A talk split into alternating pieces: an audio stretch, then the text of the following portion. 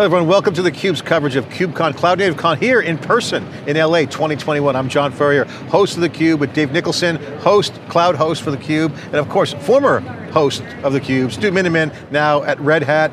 Stu, we do our normal keynote reviews. We had to have you come back. Uh, first of all, how's everything at Red Hat? John, it's phenomenal. Great to see you. Uh, nice to have Dave uh, be, be, on the program here too. Uh, it's, it's been awesome. So yeah, a year and a day since I joined Red Hat, and uh, I do miss you guys. Uh, always enjoy doing the interviews in the Cube, but you know we're still in the community yeah, and still course. interacting lots. We love you, Stu, and Dave is your new replacement and covering the cloud angles.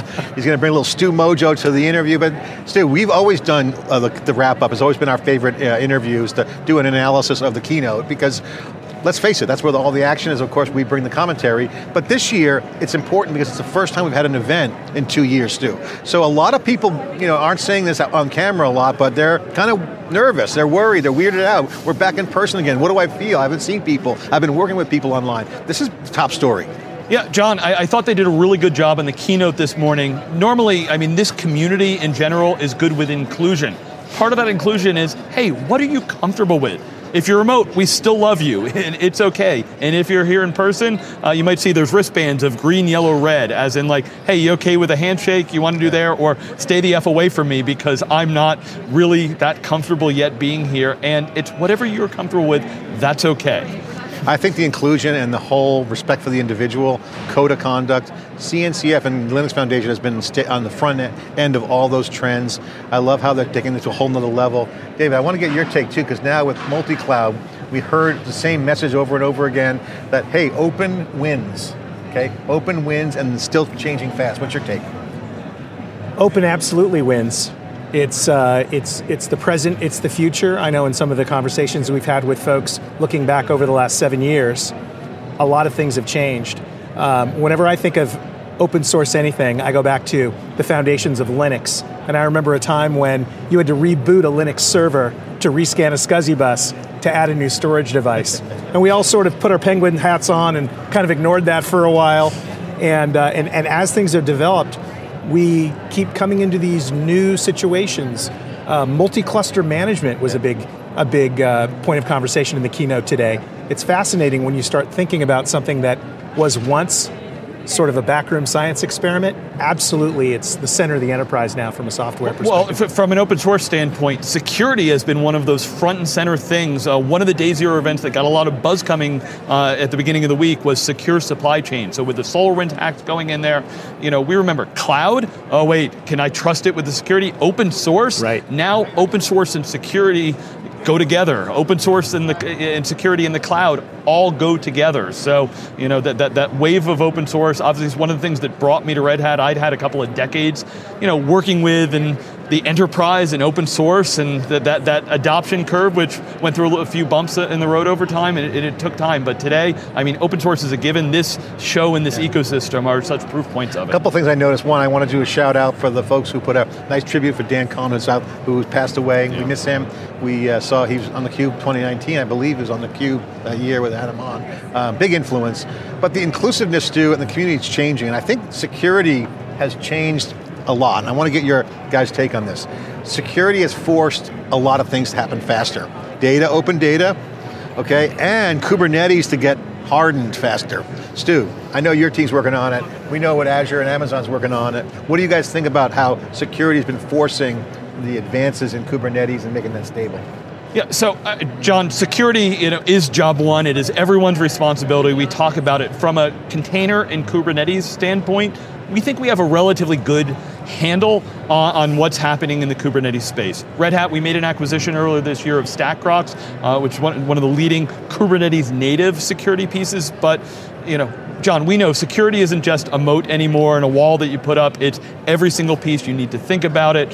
Um, I, have got a, a, person from the StackRox uh, acquisition actually on my team now, and have told him like, hey, you need to cross-train all of us. We need to understand this more from a marketing standpoint, we need to talk about it. From a developer standpoint, we need to have consideration of it. It's no longer, hey, it works okay on my machine. Come on, it needs to go to production. We all know this. Shift left is something we've been talking about yeah. for many years, so yes, security, security, security. We cannot overemphasize how important it is. Um, you know, when it comes to Kubernetes, John, I think you know we're relatively mature. We're crossing the chasm. The adoption yeah. numbers are there, yeah. so it's not an impediment anymore. It's totally next level. I do. I agree with you, Stu. David, I get your thoughts on this whole. Um, adoption um, roadmap that I put it together. One of the working groups that we interviewed has got that kind of navigate, kind of like trailheads for Salesforce. But that speaks to the adoption by mainstream enterprises, not the hardcore, you know, us DevOps guys, but like right. it goes into mainstream, main, main street enterprise, had IT departments and security groups. They're like, we got to program faster. How do you see the cloud guys and this ecosystem competing and making that go faster? So it's been interesting over the last decade or more. Often technology has been ahead of people's comfort level with that technology for obvious reasons. It's not just, oh, something went wrong. It's, oh, something went wrong. I lost my job. Really, really bad things happened. So we tend to be conservative, rightfully so. Um, in the, you know, sometimes there are these seminal moments where a shift happens.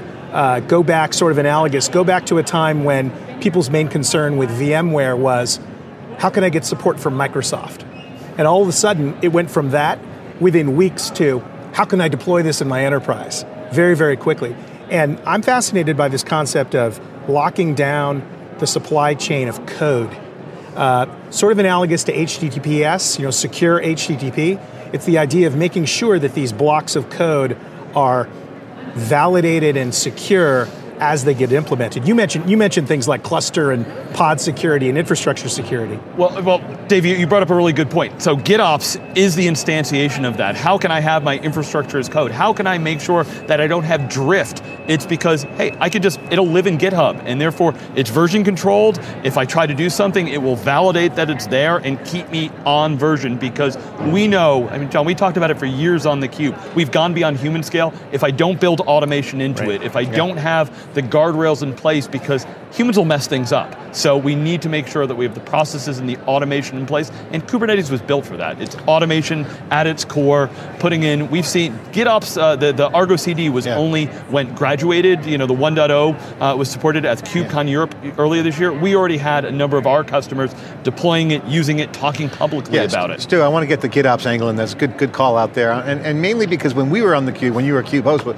with us, we were always cheerleading for Kubernetes. We love because we've been here every single KubeCon. We were the ones saying this is going to be big, trust us, and it is. It happens too. So, but now we've been kind of we don't have to sell it anymore. We don't. I mean, not that we're selling it, but like we don't have to be uh, a proponent of something we knew was going to happen. It happened. You're now work for a vendor, Red Hat. You talk to customers. Yeah. What does that next level conversation look like? Because now that they know it's real, that they have to do it how is the GitOps and then modern application software development changing?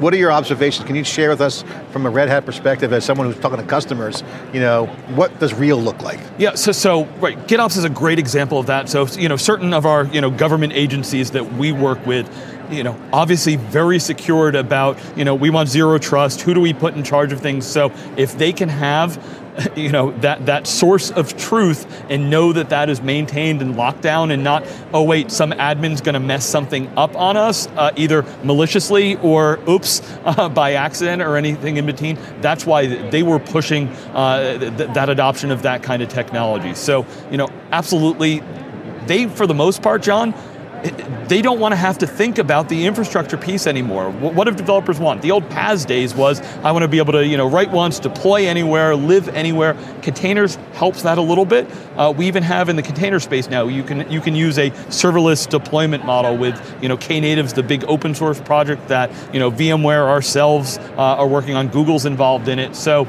you know, having us be able to focus on the business and not you know running the plumbing yeah. anymore is, that's exactly it. That's exactly it. That's what we're so psyched for. Okay guys let's wrap this up and, and review the keynote.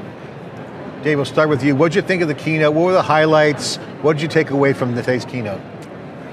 So you touched on a couple of things uh, uh, inclusion from all sorts of different angles. Really impressive. Uh, this sort of easing back into the world of being face to face uh, I think they're doing a fantastic job at that. The thing that struck me was something I mentioned earlier um, moving into multi cluster management in a way that really speaks to enterprise deployments and the complexity of enterprise deployments moving forward. It's not just it's not just I'm a developer, I'm using resources in the cloud, I'm doing things this way, the rest of the enterprise is doing it a legacy way.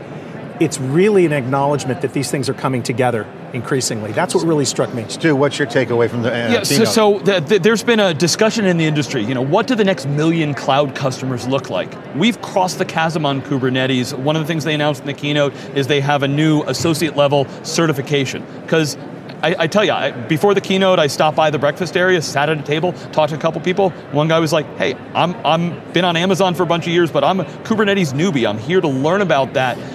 It's not the same person that five years ago was like, "I'm going to grab all these projects and pull them down from Git and build my stack and you know have a platform team to manage it." From a Red Hat standpoint, we're delivering uh, our biggest growth areas in cloud services, where hey, I've got an SRE team. They can manage all that because can you do it? Sure, you got people, maybe you'll hire them, but wouldn't you rather have them work on, you know, that security initiative or that new application or some of these pieces? So, you know, what can you shift to your vendor? Uh, what can you offload from your team because yeah. we know the only constant is that yeah. things are going there's going to be new pieces. And I don't want to have to look at oh there's another 20 new projects and how does that fit? Can I have a partner or consultant an SI that can help me integrate yeah. that into my environment when it makes sense for me? Because otherwise oh my god cloud so much innovation. How do I grasp what I want? Great stuff guys. I would just say my summary is that I'm excited this community has broken through the pandemic and survived and thrived People were working together during the pandemic.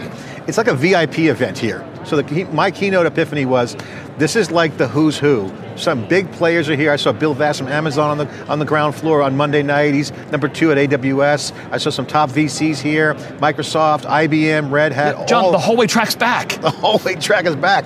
And, and it's a hybrid event. So I think we're here for the long haul with hybrid events where you can see a lot more in-person, uh, VIP-like vibe, people are doing deals. It feels alive, Stu, and it's all open, so it's all cool. And again, the team at CNCF, they do an exceptional job of inclusion and making people feel safe and cool. So, great job. Thanks for coming on, appreciate it. Absolutely. Good stuff. Okay, the keynote review here from theCUBE. Stu Miniman, for Dave Nicholson. Thanks for watching.